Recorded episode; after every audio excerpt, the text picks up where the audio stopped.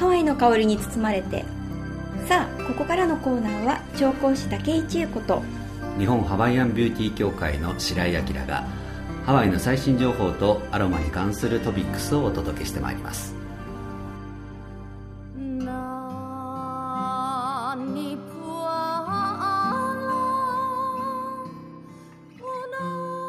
皆さんこんばんは調香師の竹井千恵子です日本ハワイアンビューティー協会の代表理事白井明です。はい、はい、10月、えー、下旬ということで、はい、よまあ、ようやくと言いますか、うん、秋めいてきて、うん、ね、あの前回もあと3か月ですねみたいな話をしましたけれども、はい、もうあと2か月ちょっとですねみたいなまだ2019年慣れてないんですけど。はいちなみにあの武井さんハワイに行く予定はないんですか、いやないんですよ。できたらね、うん、ちょっと近々行きたいなと思ってるんですけれども、うん、なかなか行けないですが、ね、白井さんは？僕はですね、はい、実はですね2月に行けるかなっていう感じです。まだ確定じゃないんですけどね、まあ、行けるかなっていうかちょっとお仕事があるので、まあ、仕事を絡めて、はい、まあ、少しあの、ね、プライベートの時間も取れるようにということで、今2月に。えー、行こうとこう計画を練ってるところなんですけど、うん、まあ、11月もあの航空券は安いんですよ、はい、あそうなんですか。安い、えー、11月がある航空、うん、あの航空会社じゃないな、えーと、旅行会社か、はい、旅行会社の調査では、ハワイのあの航空券は一番安いのは11月っていう調査結果が、まあ、それねちょっと2年ぐらい前のあの結果なので、まあ、今便の、ね、こう構成とかも変わっているので、ね、あの少し変わってきてるかもしれませんけれども、11月はねあの一番安く行ける季節のまあ、一つなんですよね。じゃあ今直前にとったらもしかしたらでしかも、まあ、直前も安いじゃないですか、で大体ハワイの場合は1か月前、通常のあの海外旅行の場合は、あの平均すると,、えーとですね、確か4か月前に取るのが安いというね、データがあるんですけどハワイの場合は1か月前が安いきっとねキャンセルとか行こうと思ってても予約もとにかく早く入れちゃってるんだけどやっぱり行けないやっていう人が結構いるんじゃないのかなと思うんですよね。で1か月前が安く買えるっていうデータもあるので、まあ、今買えばまあ11月の末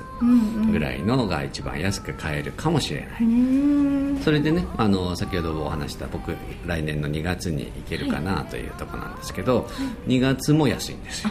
そうなんですね。2月も、えーなんかね日本寒いからハワイに脱出したい人多そうですけどね、まあ、やっぱり年末年始休んであとね大学生もまあ2月の、まあ、中旬ぐらいからお休みの人が多いんじゃないですか、あのでね、高校とか中学校になりますと3月、ねまで、えー、3学期がありますから、はい、なので春休みがまた高くなるんですけど2月は少しねこう、まあ、狭間ってい。うんですかねあの安くなるので。ちなみに僕某エクスペディアで 某エクスペディアさんでこう、はい、いろいろこういつもあのこのためにというよりはこう常に見てるんです。詳しいですもんね。常にいついくらでいけるのかなと思ってるんですけど、はい、えー、2月はですねあの今抑えているやつはですね、はい、8 8万5千円ぐらいですね、あそうなんですね、まあ、ほどほど安い、うん、僕の経験では7万9000いくらっていうのが最悪です。そうなんですね、うん、あのいわゆるですねあのパッケージ旅行じゃなくて、うん、個別にこう、ね、部屋で取るパターンだと、まあ、8万円ぐらいだったらもうき時だぞみたいな いうところなんですけれども。ちょっと笑いが止まらない。白井さん本当詳しいんですよ。もう、研究だけはね欠かさないです、うん、もっとね言えばねいろいろお話が某エクスペディアはねあのどうすれば安く取れるかみたいな裏技もあるんですけども、それは今度またお話を、ね、あまり言っちゃうのもあれなんで、教えてください、密かに。で今度ね、僕あの行こうと思って、はい、えー、まあ、時間があったら行く、行きたいなと思ってるのが、うん、まあ、あのハワイの、まあ、オアフ島でも、はい。滝がねいくつかあるんですよ、はい。うん、一番こう気軽に行けて、うん、あのね、あのホノルルから近いところが、あのマノアの滝。行かれたことありますか？一度行ったことありますね、ね、マノアの滝は、あまあ、車バスでもあの近場まで行けるんですけど、ね、あの行ってでそこからこう歩くと、まあ、一番近い駐車場からだと、まあ、往復で3キロ弱ぐらいですかね、でもまあ結構ななんていうんですかね。まあそんなに激しいというか険しい道ではないんですけど、あのちょっとねこうやっぱり生えている植物とかがジュラシック・パークっぽいというかですね。でその先にこうパッとこう滝が現れるっていう感じなんですけどその他にもあの、はい、えー、まあ、えー、たくさんですね、はい、ハワイにあのハワイのそのオアフ島には、滝があるんですよ、で例えば、うん、まあ、うんあと行きやすいところだとワイメア、ワイメア。ノースショアの方ですね、ワイメアの方に行くと、まあ、もうそこはもう国立公園で、あのまあ、本当に平坦な道で、まあ、バスもなんかシャトルバスみたいなのもあるぐらいあの簡単なところなんですけどそこのワイメアの滝っていうのも、とってもねあの、まあ、パワースポットになっているっていう話で。ここはね僕ねあの、はい、近くまでは行ったことあるんですけど、はい、滝までは行ったことないんですよね。私も聞いたことあるけど行ったことないですね、うん、あとね、こうまあ、これ雑誌にね、うん、あの載っている情報をこう見るとですね、うん、あのコーラル山脈ってこう地図でいうと、右上の方ですかね、はい、高い山が、あのあるんですけどそっちの方にもですねえー、滝があったりとかして、まあ、有名なところで、まあ、4つか5つぐらい、そのまあ、滝を見れるところがあるので、まあ、ちょっとその案内の、ね、ガイドさんと一緒に行かないとこう道迷っちゃうよみたいなところもあるみたいですけど、まあ、今度行った時に、今そのうちのいくつかは行ってみたいななんてねいいね。思って時間見つけて、るんですけどね。いいですね。はい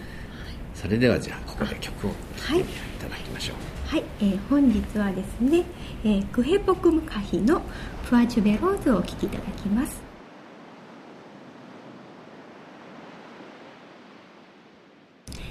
えー、クヘポクムカヒのプアチュベローズをお聴きいただきました。はいまあ、はい、今日はですね、うん、次回、えー、2月に 僕がハワイに行けるかもしれないぞというこのワクワク感を、はい。はい、えー、いかに皆さんにお伝えするかと、はい。えー、いうことをあの考えてい。るわけですけれども、ねえー、あの前回の放送の時に、あのポンタのまあ、ロイヤルマーケティングさんがこう発表した、まあ、アンケート調査で、あの男性のた海外旅行の楽しみの一番が、はい、あの美味しい食べ物を食べるっていうのがあったじゃないですか、やっぱり僕もねハワイにあの行った時は、うん、まあ、食べ物なんかねあの、うん。せっかくなんでね、自分で作るというよりは、まあ、美味しいものを食べたいなと、はい、まあ高いんだけど、えー、まあ、そういう食べた、まあ、現地ならではのものもね、食べたいなと、まあ、高級レストランもいいと思うんですけど、うんあのハワイの場合はこういわゆるローカルフードっていうんですか、はい、いろいろあるので、まあ、そういったものもこう楽しみたいなと思っているんですが、まあ、今回ちょっとね行ってみようと思っているのがまずね、あのポケボール。ポケボール、まあ、ポキ、はい、ポキって、ね、木っていう人もいるんですけど、うん、あのまあ、ポケ、うんうん、えー、マグロのなんていうんですかねあのポケ丼？ポケ丼とかね、うんうん、ポキ丼とかマグロをこう、まあ、切ったやつに、まあ、いろいろ味付けはあると思うんですけど、まあ、はい、一番シンプルなのは塩とごま油、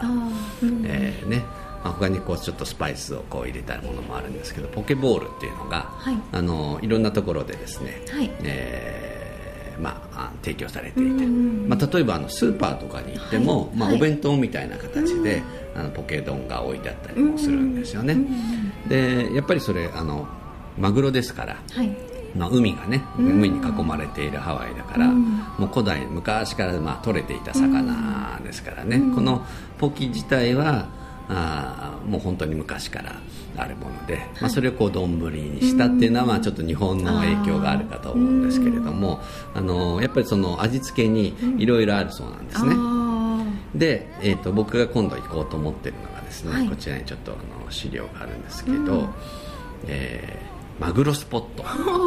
もうそのね、その名の通り、まあ、日本人向けって言えば日本人向けなんですけど、うん、えーと、場所はですねクフィオ通り、はい。だから、あのカラカウアのあのワイキキのメインの一本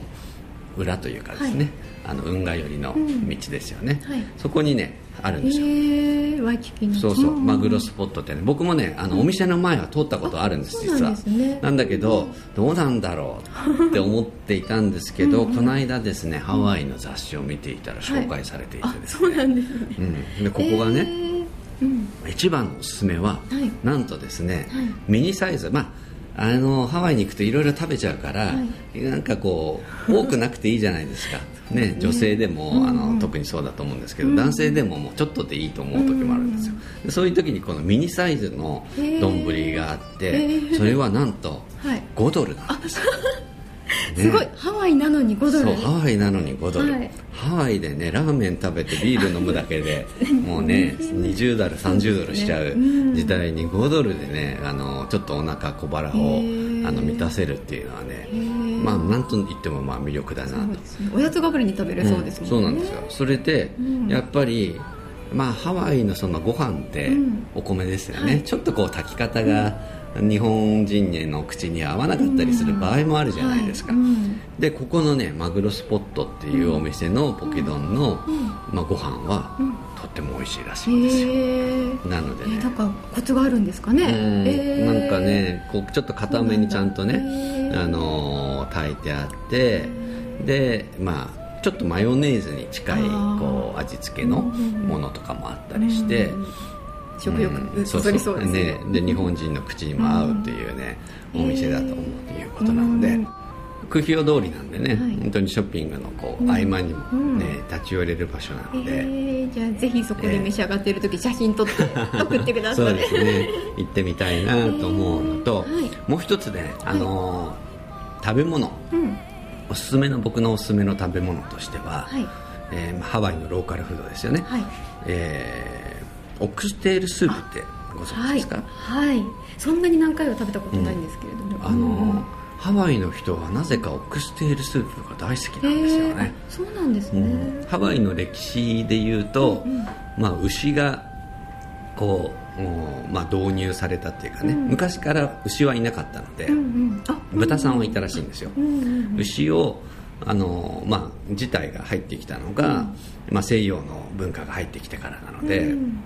えーまあ、200年前ぐらいからかな、うん、で、えー、そこから始まってるんで、まあ、本当のローカルフードっていうか伝統的なローカルフードではないはずなんですけど、うんうんうん、してね、そうなんですよ。牛さんが入ってきて、うん、まあ、その多分尻尾の部分って捨てる部分だったと思うんですけど、うん、それをこうスープに仕立てて、でまあ、美味しかったんでしょうね、これはねこうもう今やハワイのローカルフードということで。ここのねおすすめは、はい、これこれも僕まだ行ったことがないんですけど、はい、えー、あのアラモアナのですね、はい、中に、えー、美味しいお店があるっていうことなんですよ。へえ行きやすそうですね。アラモアナのですねメイシーズのね、はいはい、中にある、えー、リリハベーカリーアラモアナメイシーズの中にあるらしいんですよ、ここのねまあ、オックステールスープがですね絶品らしいんですよね、うん、すごい。ただねさっきのねポケ丼に比べるとちょっとお高い。おいくらぐらいなんですか、情報によると17ドル99、ああじゃあいろいろ18ドルだからうん、きっとねこれメイシーズの中とは言いながらもチップも必要なんでしょう、だから一人で食べるにはちょっと多いのかな、うん、っていうか高いのかな、うん。これね説明文読むとですね、あのさっぱりしていて優しい味わいのオクステールスープだそうでですね、パクチーとネギをふんだんに使って、うん、でこれねあの武井さんももう食べた時にもそうだったと思うんですけど、はい、こう、お肉が入ってるんですよね、はい、オクステール。でちょっと骨付きだったりするじゃないですか、うんはい、でそれをその生姜醤油にその別皿に生姜を山盛りして、えー、でお醤油をつけてそれを食べてとか、うん、その生姜を中にまたスープに入れてとかして、ね、食べるのが通らしいんですよね、いろんな食べ方ができる、ね、そうなんですよ。そう味がやっぱりね、うん、こう単調になってきちゃうので、うん、最初はそのまま。でその後は薬味としてその生姜をつけてお肉を食べる、うん、で最後の方はその生姜醤油をもうスープの中に入れちゃうみたいなですね、そういうね楽しみ方をするそうなんですよ、じゃあ3度美味しいとしたら、まあ、30度ぐらいかかってもしょうがないかな、でもちょっとね高いんだけど。まあね、うん、でもまあねせっかく行ったんだから、ね、食べようというのが、あのやっぱり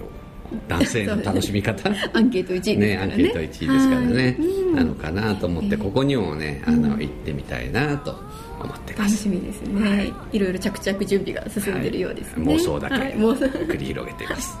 はい、そんな白井さんの予定をお聞きいただきました。はい。それではここでもう一曲お聴きいただきたいと思います。え Malani Bilyeu の Only Good Times です。どうぞ。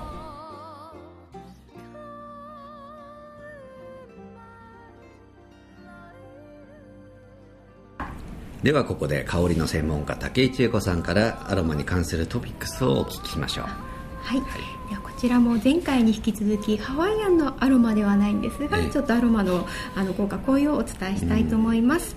えっ、と白井さん、アロマって聞くと、ん。どんな種類をどんな香りを思い浮かべますうんアか？ロマの香りっていうと、うん。やっぱりなんかこう心が落ち着く、んラベンダー？おお嬉しいです。とかそういう イメージがありますけどね。はい、ありがとうございます。あのちょっと求めてたお答えが来たのでびっくりしたんですけれども、はいあのやっぱり私たちいろいろなアロマ使っていて、柑橘系もすごい好きなんですけれども、なんだかんだアロマ使っている人たちの中でやっぱりラベンダーだよねっていう、なんか合言葉みたいになってるのがあってあそうなんですね。なんだかんだあのあのラベンダーが面白い使い方ができるんですけれども、今日はそちらの方をお話ししたいと思うんですがあともう一つちょっと質問です、はい。あの NK 細胞ナチュラルキラー細胞っていう言葉って聞いたことありますか、うんなんか聞いたことがあるような気はするんですけど、うまく答えられません。はい、なんかはいそうなんですけれどもね、よくね最近テレビとかでも目にするんですけれども、NK 細胞あのナチュラルキラー細胞というものは、リンパ球の一つで、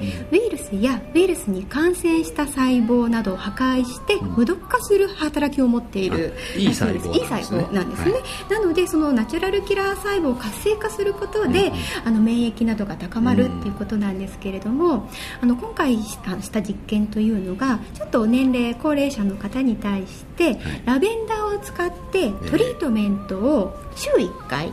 トリートメント、はい。あの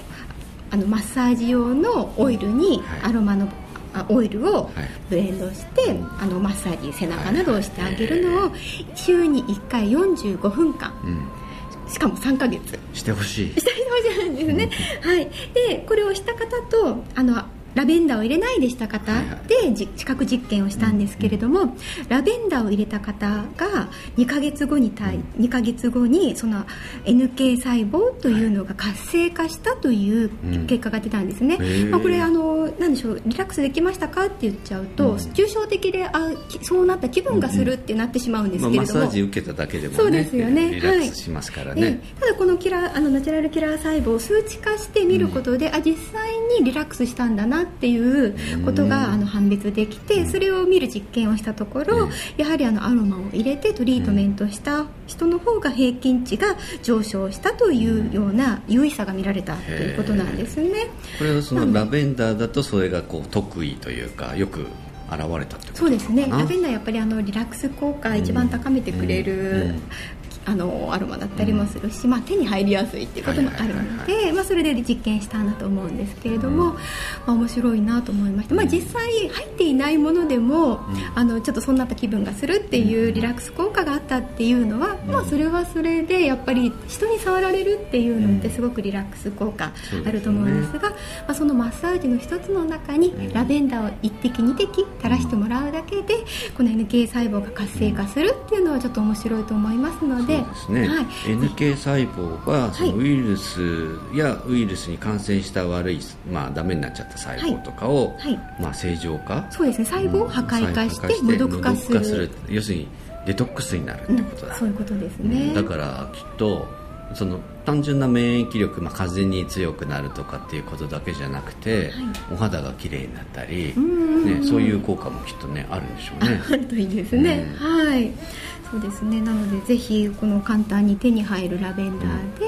まあ、もちろんあのあるキャリアオイルという希釈するオイルですね、そちらでちょっと薄めた形で、マッサージご自身でもしてみると面白いかなと思います、ぜひお試しください、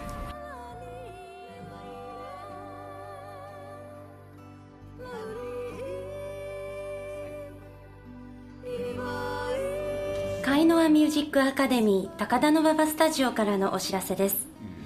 ウクレレ。タヒチアンウクレレ。スラックキーギター。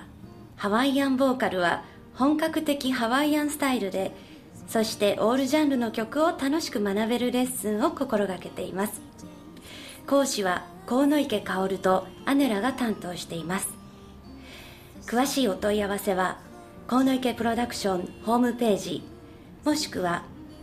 033365 03-3365-5751番までお電話ください。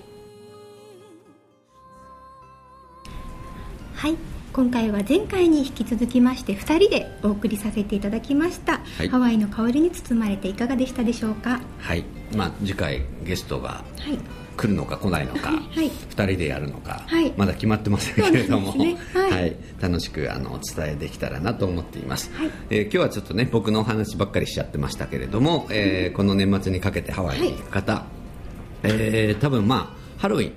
ですよね、はい、ハロウィンあのハワイも盛り上がっている、ね、ね、みたいですし、えーまあ、12月になると、えー、ホノルルマラソンですか。ねねえー、など大集合ですね。行事がありまして、うん、年末に向けてやっぱりクリスマスがあるから、うんうん、あのクリスマスセールというかね、うん、年末年始セールがこうちょうど始まってくる、うん、ところなのでお買い物にも、はい、えー、お得な時期になってくると思います。はい行かれる方多そうですね。楽しんできてください、はい、はい、ではあのこちらあの私どもの,、あの日本ハワイアンビューティー協会の、はい